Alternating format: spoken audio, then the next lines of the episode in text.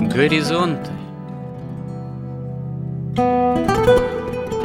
Авторская рубрика протерея Андрея Спиридонова и Георгия Лодочника Люди, явления, события –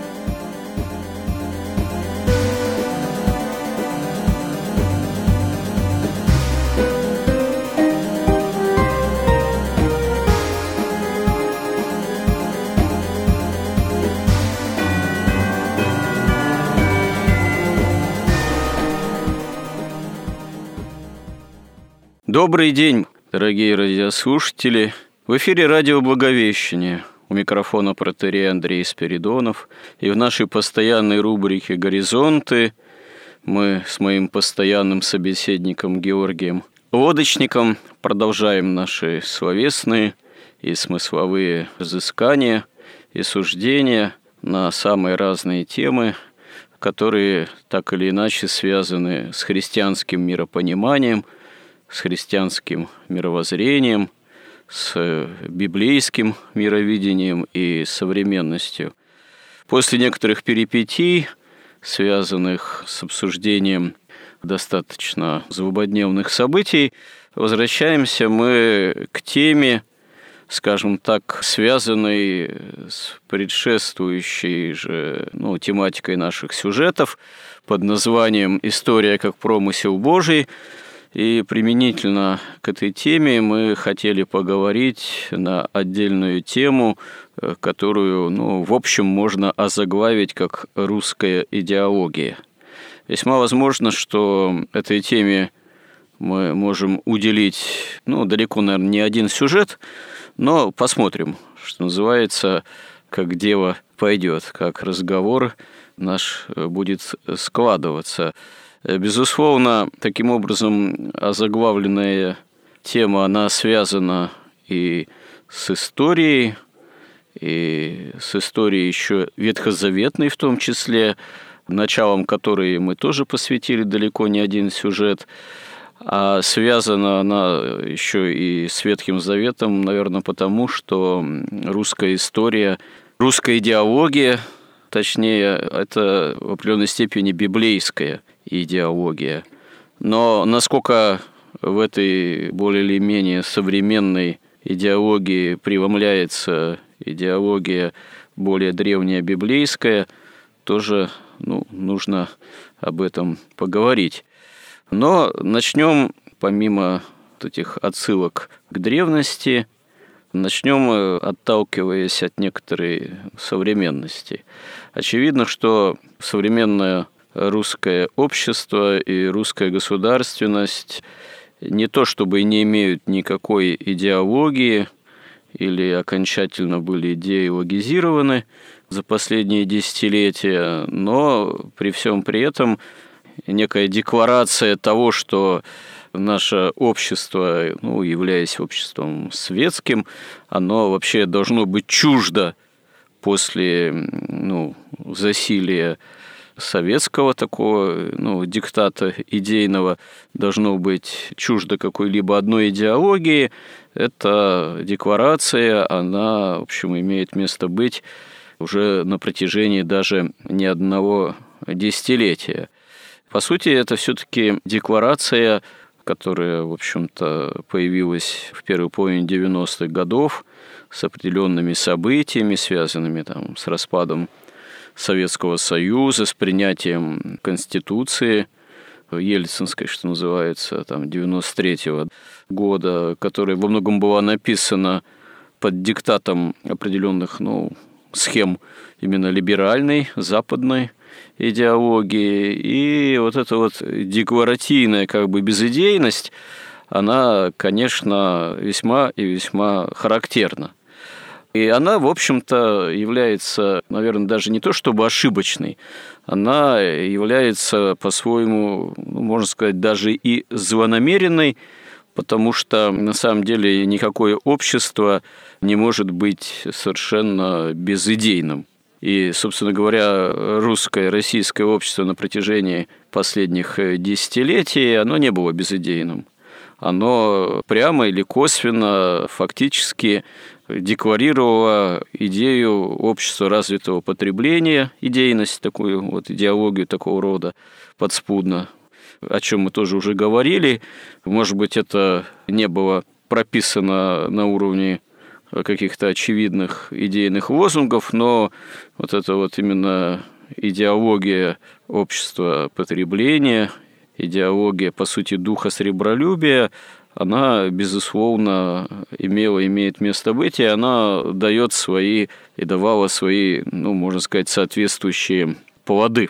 У этой идеологии были и есть свои составляющие, о чем мы тоже уже в какой-то степени, наверное, говорили, и можем еще также сказать, эти составляющие, они нашли свое отражение, скажем так, и в системе современного образования, в так называемой Болонской системе, в системе высшего образования, идейной составляющей этого образования, в системе современной культуры, безусловно.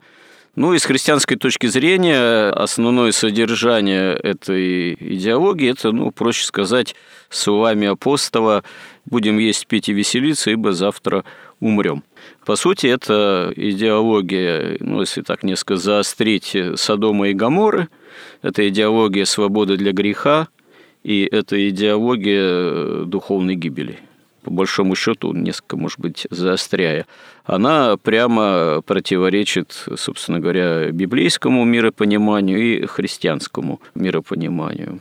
Тем более интересно и важно понять, а что ж вот на этом фоне может быть современное русская идеология или, скажем так, идеология современного русского мира.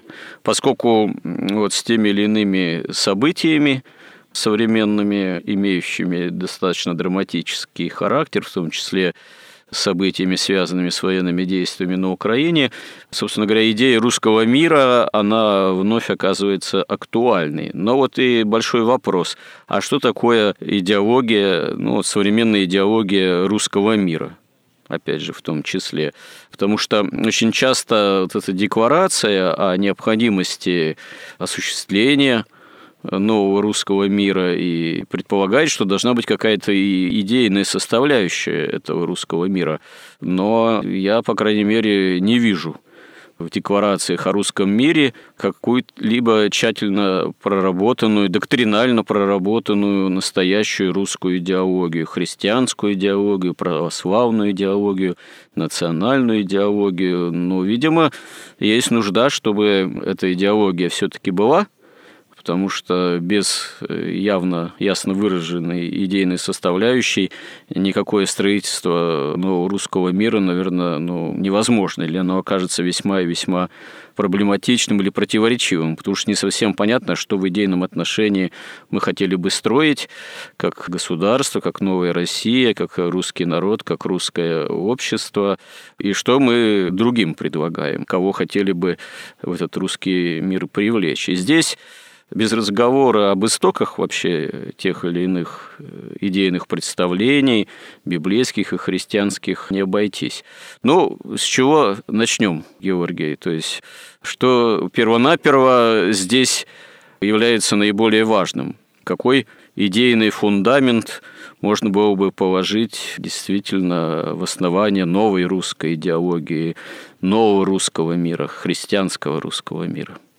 Ну, может быть, мы начнем с того, что появилась уже даже такая теория ереси русского мира. Причем появилась она в православной церкви.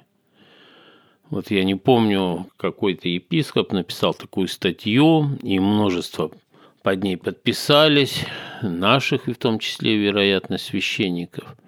Суть этого обвинения заключается в том, что вот сама идея русского мира – это ересь, потому что она предполагает существование некой церкви русской, которая обслуживает интересы русской нации, русского государства, которая обслуживает интересы вот войны на Украине, и тем самым она вносит раскол вообще в православную церковь, и это тем более очевидная ересь, потому что это нечто новое, дополнительное, так сказать, помимо того, чему учил Христос и апостолы. Но уж я даже не знаю, что сказать, чего тут больше, или вот этого невежества, или вот действительно злонамеренности какой-то, информационной войны или чего, потому что идея русского мира заключается в прямо обратном. Она не церковь подводит под интересы русского мира, она русский мир подводит под христианство. Кратко эту идею русского мира можно сформировать так, вообще русской идеи, что русская идея – это идея жить по христовым заповедям. Жизнь поистине, по правде, недаром и в русской литературе, и в народе всегда вот и народ ищет правду. Это правда, это есть такая, но более, так сказать, что ли, простая концепция истины. Все наоборот, совершенно. То есть никакого раскола русский мир не вносит в церковь. Наоборот, он обязует русский народ и русское государство служить истине Христовой, служить церкви. И что самое главное тут, что вот у нас, конечно, это проклятие трех поколений, когда нас учили и воспитывали при большевиках, под большевиками. Вот эти западные идеи прогресса, ну, самое чудовищное просто. Идея, которая, во-первых, ясным образом противоречит ну, реальности и здоровому смыслу. Когда она переносится с технического прогресса на общественный прогресс, на какой-то нравственно-духовный прогресс, на прогресс в философии, в богословии. Хотя еще Владимир Соколов писал, что истина, она либо истина, либо она ложь. И если она истина, она не может совершенствоваться. Потому что как только вы изменили представление об истине – то истина либо была прежде ложью, либо стала ложью. В любом случае это ложь. Вообще прогресс, он что дает? Он позволяет лгать и говорит, вот видите, раньше говорили так, а теперь мы солгали. Но хоть мы и солгали, но это более, так сказать, прогрессивный взгляд на вещи. А потом мы опираемся уже на предыдущую ложь и вводим новую ложь. И так постепенно, вот как вся западная цивилизация, она начала вот с этой ереси Филиокли, и она дошла до садомии, до прямой. Все нам ушло тысячу лет, но именно вот эта теория развития прогресса, которая перенесена идея с технического прогресса на духовный, именно она позволяет, в конце концов, внедрить умы любой сатанизм вообще – Получается так, что огромное количество людей и в церкви, и вне церкви, и в русском мире, и какие-то философы, они все носятся с идеей вот создания русской идеи. Русской идеи, которая должна, так сказать, развить исторические представления русского народа об истине. Волей-неволей они пытаются усовершенствовать христианство, усовершенствовать Христа – усовершенствовать апостолов, усовершенствовать святых отцов церкви. При этом как бы степень невежества их просто поразительна. Потому что, но вспомним того же Максима Исповедника, который говорил, что вся божественная эволюция заключается в том, что, постигая истину в ее иерархии, человек должен изменять степень своего благочестия, или, как писал Преподобный Исаак Сирин «Истина познается по силе жития». Но пусть они соотнесут свое житие или житие там Карла Маркса или там других вот этих теоретиков за житием того же Максима Исповедника, Иоанна Златоуста, Игнатия Бринчанинова, как они могут это усовершенствовать? Они даже не понимают того, что уже создано чему мы и посвящаем сейчас основное время, это пересказу вот этих христианских истин, ясно, просто и понятно написанных святыми отцами, но которые написаны и воспринимаются в парадигме вот традиционного мышления, мышления от идеи к ее реализации на земле, от высшего к низшему. и написана в божественном свете, и она читается в божественном свете. И она написана не так, как пишут современные, ну уже там, не знаю, современные лет, наверное, 700 мыслителей слева направо. Она написана в глубину, снизу вверх. Там Максима Исповедника можно читать очень много лет и все время понимать что-то новое. Я уже не говорю о Священном Писании, я не говорю о книге «Бытия» Моисея, которая совершенно, если понимать, что там написано, то ты понимаешь, что это совершенно не может человек, никакой человек это написать. Это сверхчеловеческий, абсолютно божественный текст. То же самое с текстами Евангелий. Поэтому наша задача пересказать вот в этом уже искореженном, изувеченном, вот этом прогрессистском представлении о мире, материалистичном, но уже 105 лет в школе мы изучаем совершенно ложные сведения, ложные данные. Те данные, которые наука уже 50 лет назад там опровергнула 100%, они до сих пор преподаются во всех школах и России, и Запада. Но, собственно говоря, эти данные, они даже постольку поскольку являлись с самого начала истинными данными, потому что даже если они вроде как были получены благодаря тем или иным там наблюдениям, вот, вроде как объективного характера, они еще с самого начала же начали подгоняться под определенные идейные схемы которые этим данным, можно сказать, и предшествовали. И это такие хрестоматийные примеры, когда по теорию эволюции Дарвина и происхождения человека от обезьяны, еще и достаточно вульгарно тогдашним позитивистским мышлением перетолкованы, вот, стали искать так называемые переходные формы ну, между разными там типами якобы древнего человека. И когда их невозможно оказалось найти, эти явные переходные формы, ну, собственно говоря, стали появляться фальсификации, там красили какой-то зуб свиньи, брали там челюсть какого-нибудь там, ну, орангутанга, это выдавали за некую находку ископаемую где-то там из Африки. И, собственно говоря, это делали же конкретные ученые, там конкретные ученые, да, мужи, археологи, совершенно, как говорится, ничтоже сумняшися, идя на явную ложь идя именно на явный подвох, ну просто с их точки зрения, тут иной подвох или та или иная ложь, она была в принципе оправдана потому что это должно было, эта картина мира, которую они упорно выстраивали, научная якобы картина мира, она должна была соответствовать их излюбленной там идейной материалистической позитивистской схеме. Ну и получается, в таком случае такой науке вообще грош цена, как объективной э, науки. Вообще, есть ли в таком случае в условиях именно вот идеи прогресса, совершенствования материального, о чем вы сказали, вообще объективная наука-то? Есть ли объективная научная картина мира?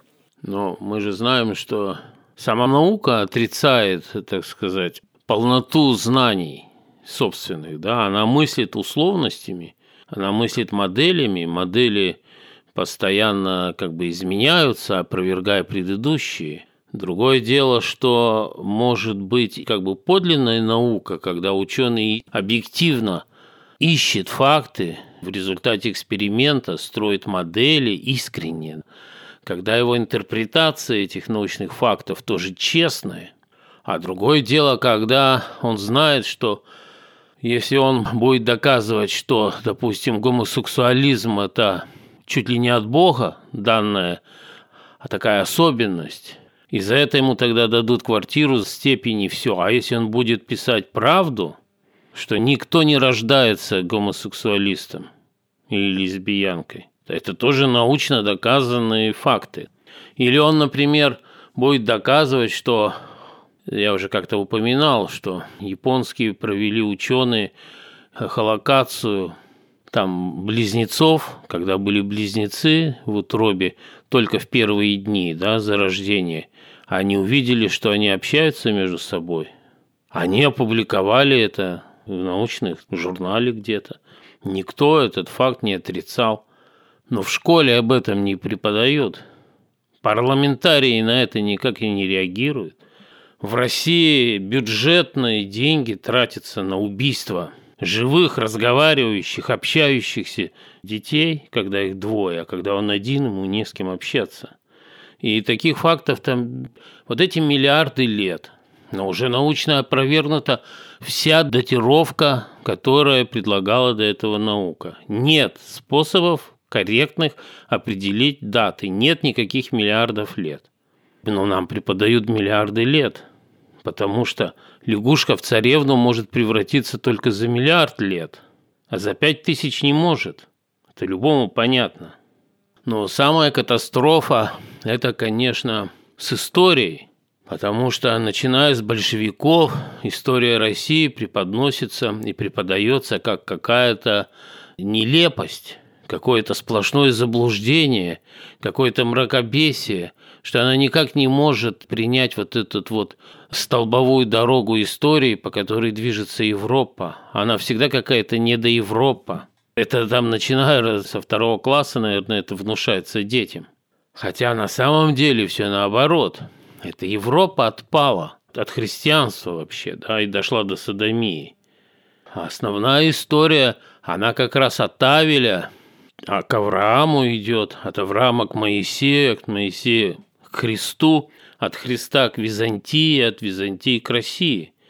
И все остальные находятся на обочине или становятся врагами, врагами вот этого света. Дело в том, что поскольку вот чудовищная тоже такая интеллектуальная, даже не духовная, но и духовная, конечно, но интеллектуальная проказа – это вот эта плоскость мышления, мышление вот в этой дурной одномерной бесконечности, мышление в материи, сознательное отрицание всего, что выше материи. Хотя мы наблюдаем, что любой человек видит, что у него есть мысль, и эта мысль не материальна, но она управляет материей, собственным телом.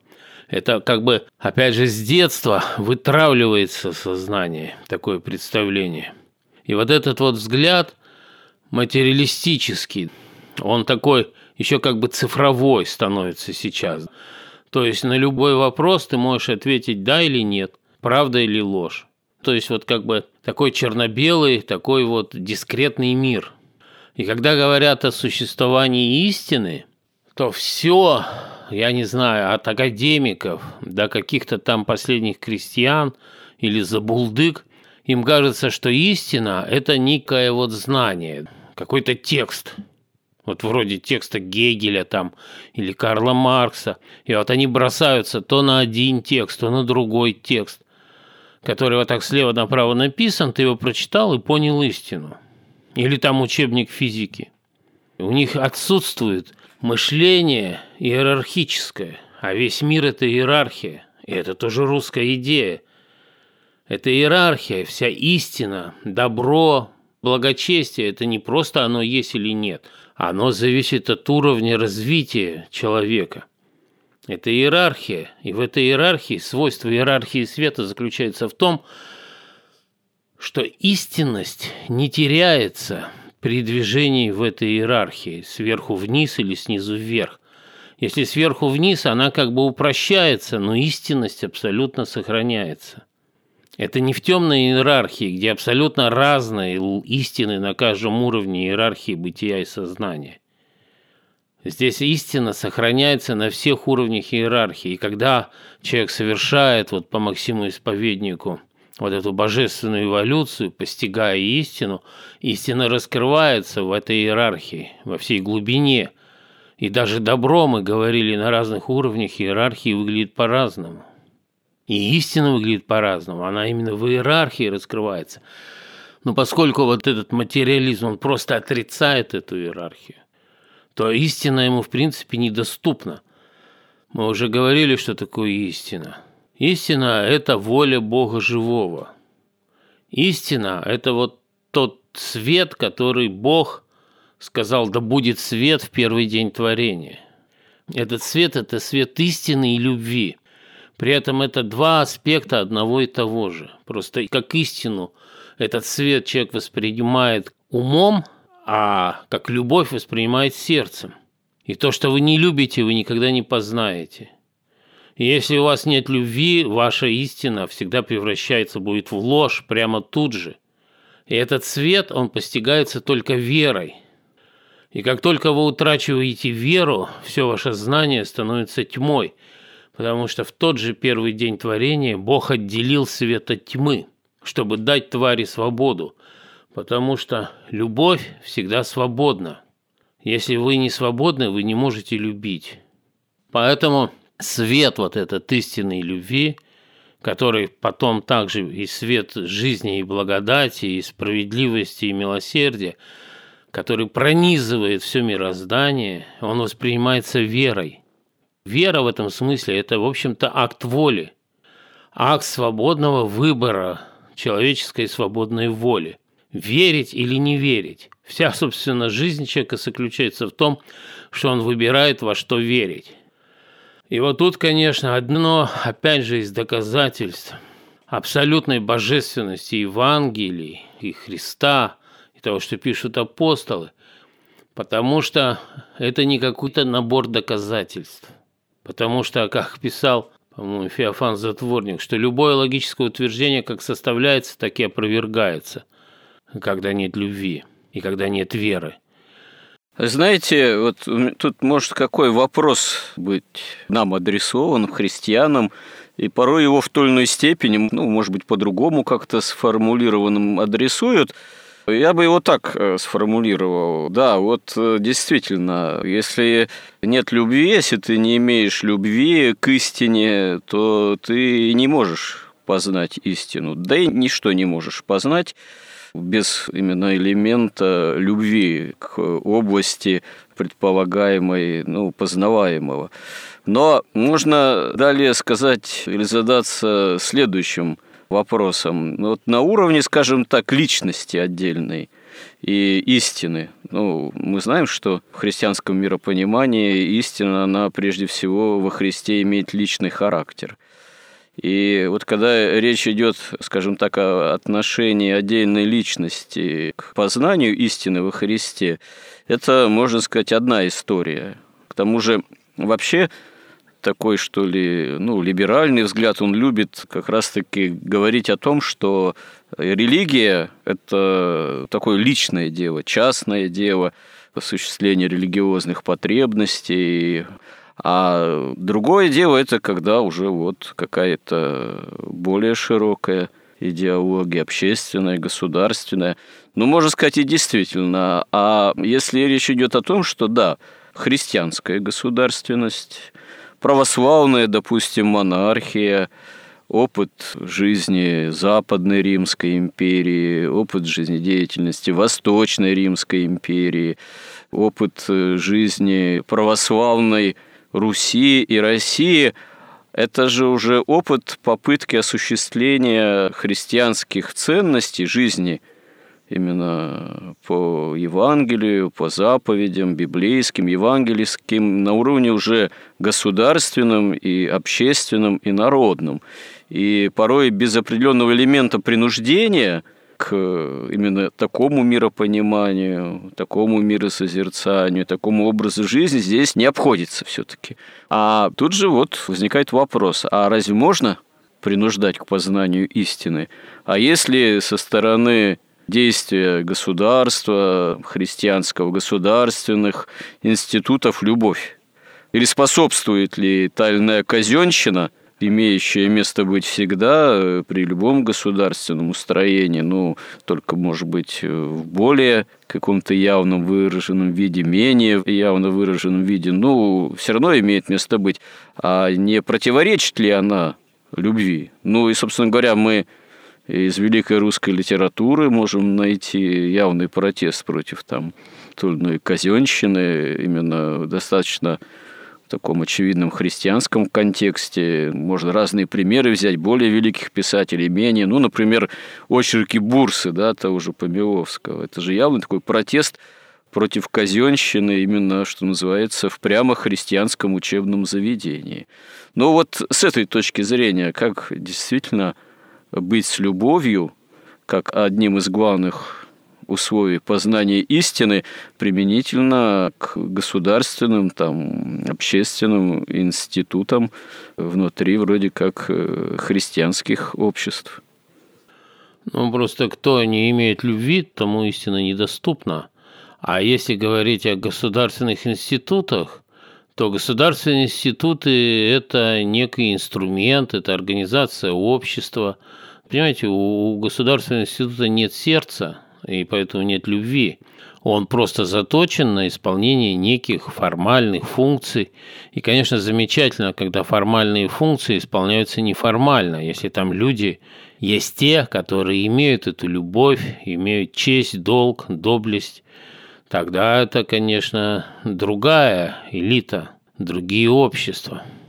А как иметь или не иметь любовь? Почему один человек имеет любовь, другой явно не имеет любовь? Наверное, редко бывает так, чтобы человек с самого рождения обладал всей полнотой любви христианской. Да, наверное, один к этому может иметь э, больший склад, более в этом плане даровит а другой менее. Наверное, предполагается в таком случае, что любовь-то надо в человеке, первоначально в ребенке воспитывать все-таки, формировать, учить этому. Да, вот на этом мы и прервались. В этом-то вся и как бы божественность, удивительная божественность. Опять же, это не способен на это человеческий разум, который без вот этого света, он есть тьма. То есть, во-первых, любовь, она же проявляется в иерархии бытия и сознания. На разных уровнях иерархии разное количество любви. Ну так вот, начали говорить о том, что Евангелие не написано как некий текст, как некий тайный ключ, как какое-то заклинание, как какая-то истина, которую вот ты узнал, и все обрел, и любовь, и все на свете. Евангелие – это простая история. Это такая простая история, где говорится, что Бог создал мир совершенный, идеальный, создал он его из любви, от переизбытка любви – но человек, сначала сатана, потом человек пал, и в этот мир пришло зло. Это зло перемешалось с добром, и поэтому невозможно уничтожить людей, которые носят в себе зло, что поставить тех, которые носят добро, потому что опять вопросы иерархии, эти соотно... в каждом есть зло в падшем человеке, и в каждом добро вопрос соотношений. Поэтому есть притча о том, что нужно ждать, когда все созреет, тогда уже, когда созреет, когда человек сделает свой выбор между добром и злом, тогда и происходит разделение людей на добрых и злых. И пришло в этот мир смерть, пришли болезни, пришли пищевые цепи, пришла конкуренция. Этот мир – это сплошная война. Когда говорят о мире, это мир есть только как говорил Христос, мир вам даю мой, не тот, который дает мир. Мир в смысле вот, э, вот этот вот житейское море. Мир – это когда мир в душе, который появляется через благодать. А так, в основном, война. То есть всегда война со страстями. Война и конкуренция – это такой мир. Он очень мучительный мир, тут очень много горя и страданий. И бывают такие страдания, что даже страшно, люди боятся даже о них слышать. Какая степень страданий бывает, кому-то выпадает. Поэтому Бог, глядя на это все, сошел в этот падший мир, стал человеком, чтобы спасти человека, взошел на крест, вот этот крест между духом и материей падшей, на которой распинается даже Бог, не то что человек. Он принял эту смерть, но будучи безгрешным, единственным на этой земле, он воскрес – и получил новое тело, и создал новый мир, которого не было. И он приглашает всех, кто хочет спастись. А как спастись? Это надо верить. Это надо открыть ему душу свою, открыть сердце, открыть разум, и вот через веру принять его свет, вот этот свет первого дня, который уже, так сказать, ну, приобрел даже другое качество после его вот этого крестного подвига. Вот такая простая история – и история про его мать, которая видела все это, которая претерпела все это, которая тоже вошла в этот же мир. Вот такая история. История про предательство ближайших, учеников. И эта история обращена к сердцу, потому что красота есть блеск истины. Ничего более красивого, более красивой истории ну, невозможно себе вообразить. Ее вообще человеческий разум не может вообразить. Чтобы Бог с ней сошел вот в этот мир, стал обычным человеком и принял на себя все грехи мира, это совершенно нечеловеческое мышление. Так вот, ее красота, она либо трогает сердце человеческое, либо не трогает. И у того, у кого она трогает, того, у кого сердце достаточно чистое. И пока ребенок маленький, до семи лет вообще не безгрешность, сердце чистое, конечно, ему нужно – донести эту красоту до его сердца. Тогда у него будет по-другому работать разум, тогда через это сердце появится любовь, не может не появиться любовь к такому Богу. А вот как ребенку донести красоту, о которой вы говорите? Здесь же мало каких-то теоретических предметов, школьных планов. Это только, значит, сама жизнь жизнь семьи, жизнь э, близко окружающего эту семью общества должна устраиваться по этой красоте, согласно принципов этой красоты. Какую мораль не читай, какие учебники не пиши, если отрываясь от учебника или букваря, ребенок будет видеть вокруг, ну, можно сказать, сплошное безобразие, по сути, выстроении жизни, наверное, каким образом э, ребенка никакой красоте не научишь. Ну вот, например, я читал примерно в 4-5-летнем возрасте сыну на ночь Евангелие. Меня поражало, что он слушал абсолютно завороженно, и ему как бы никакие сказки не нужны были. Потом, да, он стал взрослеть, он пошел в эту школу российскую, он попал в этот мир гламура, там все это как бы напало на него, но вот этот стержень, он сохраняется. Вот этот сам божественный текст, он трогает ребенка, когда он маленький. Вот такой простой способ. Можно его пересказывать как-то своими словами, но я думаю, что словаи слова, они намного хуже – он воспринимает, потом у него вера колеблется, он пытается ее проверить, там он ну, вот эти мысленные волки начинают, вот соблазны гламура, социального статуса, там денег, там, ну, ну все на свете на человека в нашем мире наваливается, вот, но вот этот стержень сохраняется. Понимаете, мы смотрим, читаем Деяния апостолов, кто-то и во взрослом возрасте, услышав эту историю, там люди тысячами крестились. И в конце концов крестилась большая часть человечества. Другое дело, что тайна беззакония ее адепты, они не спят, не дремлят. Поэтому важно, по крайней мере, ведь об этом в школе не преподают, это совершенно очевидная вещь, которую ну, должна быть написана там, не знаю, чуть на каждом столбе. Что истина постигается по силе жития. Что вот, вот эта вот идея Максима Исповедника о божественной эволюции, ведь мир – это иерархия бытия и сознания. Ты меняешь сознание, ты меняешь бытие. И ты можешь двигаться как вверх по этой иерархии, так и вниз, в самые глубины ада. Ты можешь также менять сознание, но вниз – и ты будешь менять бытие, и ты станешь вот этим зомби-укром. Недавно я прочитал поразительную вещь, написал Андрей Ткачев.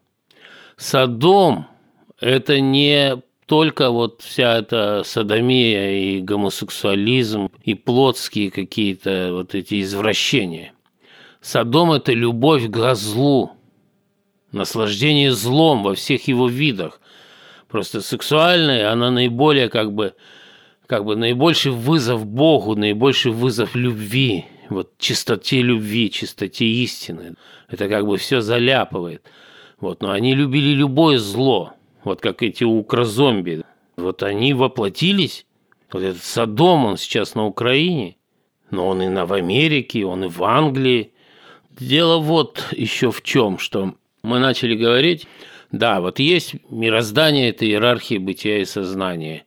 В нем есть вот этот божественный свет, который пронизывает всю Вселенную. Но он воспринимается только верой. Когда сатана захотел проверить, а правильно ли Бог устроил мир, в этот момент он потерял веру. Потерял веру, и он потерял этот свет. Его разум превратился во тьму. И он начал сам измышлять несуществующие сущности, то есть ложь. Он отец лжи. Он начал создавать вот эти все идеи феминизма, гомосексуализма, там, не знаю, демократии, прогресса, вот все, чем напитан мир. То есть ведь в мироздании как происходит, что ничто не берется в нашем мире из ниоткуда. Все явления, которые здесь происходят, это воплощение идей.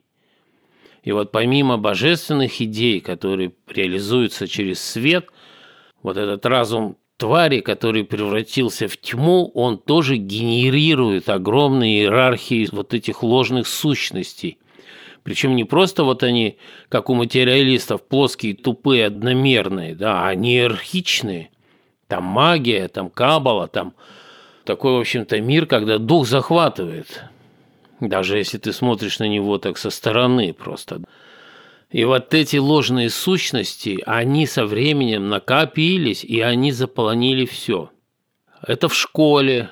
Детей учат 105 лет совершенно ложным сущностям, ложным теориям. Просто одна сплошная ложь.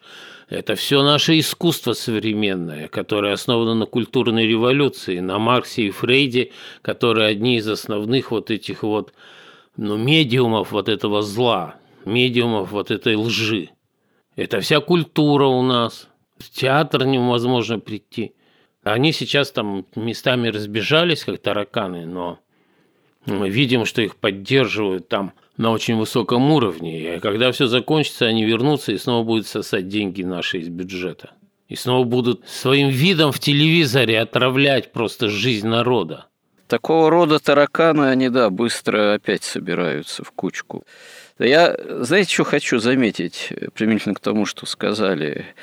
Вы такую достаточно отметили, наверное, в бытийном отношении парадоксальную вещь, что сатана теряет веру какой-то момент.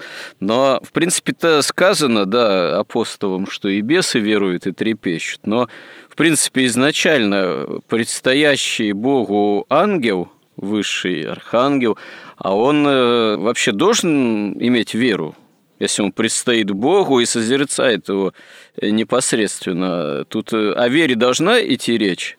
Или должна речь идти о непосредственном знании и восприятии Бога? Не, ну смотрите, ну ангел – это вестник. Это вестник, который божественный свет воспринимает верой и который передает его по иерархии вниз во всей иерархии бытия и сознания до самого низа. Это его предназначение, он для этого создан. Просто есть вера, вера в существование Бога.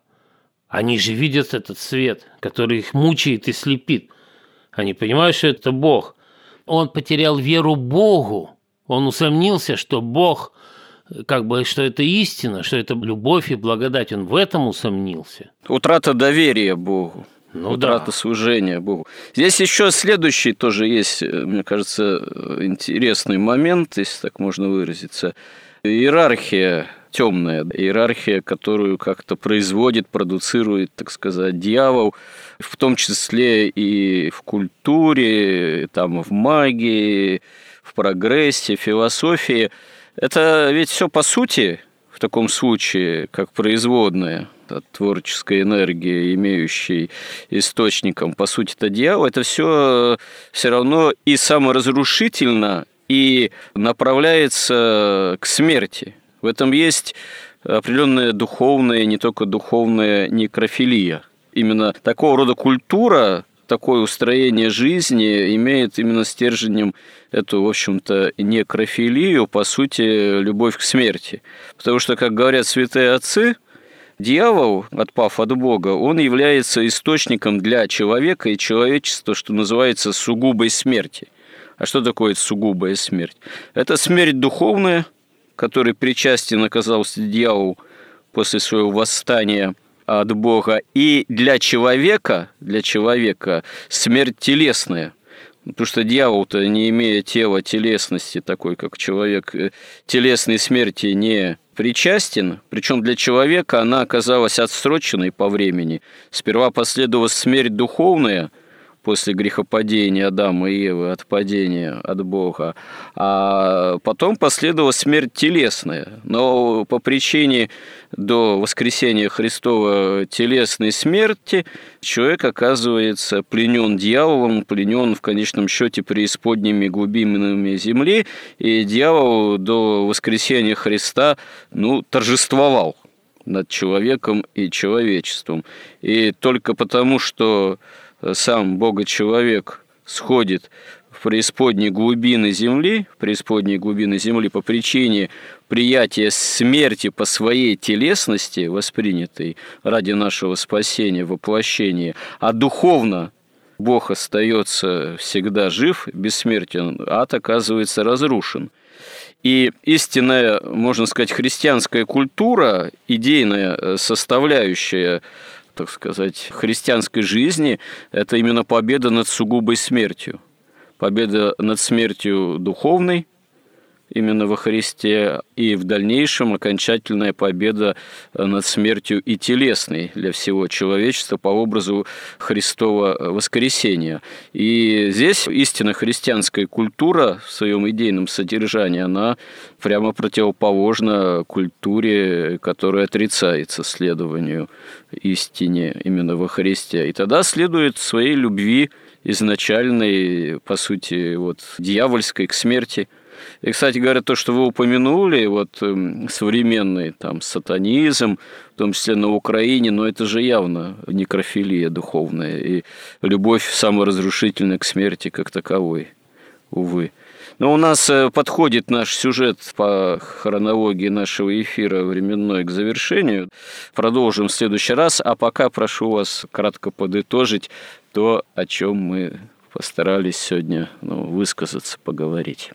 Ну вот я бы хотел заметить, что вот, вот эти представления об истине, как о воле Бога живого в его иерархии, вот в иерархии бытия и сознания существует только в православии.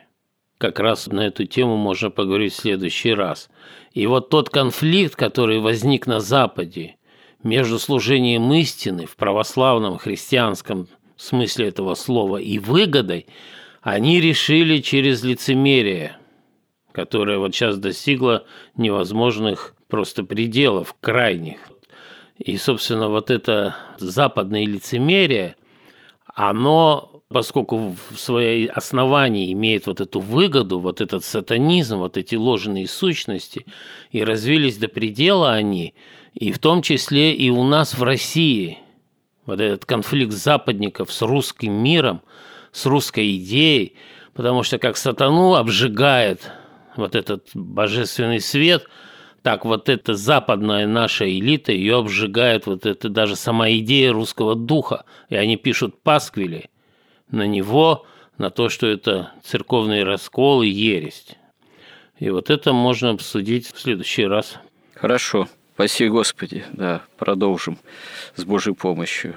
Спасибо всем, кто был с нами и э, кому интересны эти наши разговоры и поиски именно формулировок для лучшего понимания христианского смысла нашей современной жизни. И спасибо нашим слушателям э, за поддержку. И храни всех Господь. Горизонт на радио Благовещение.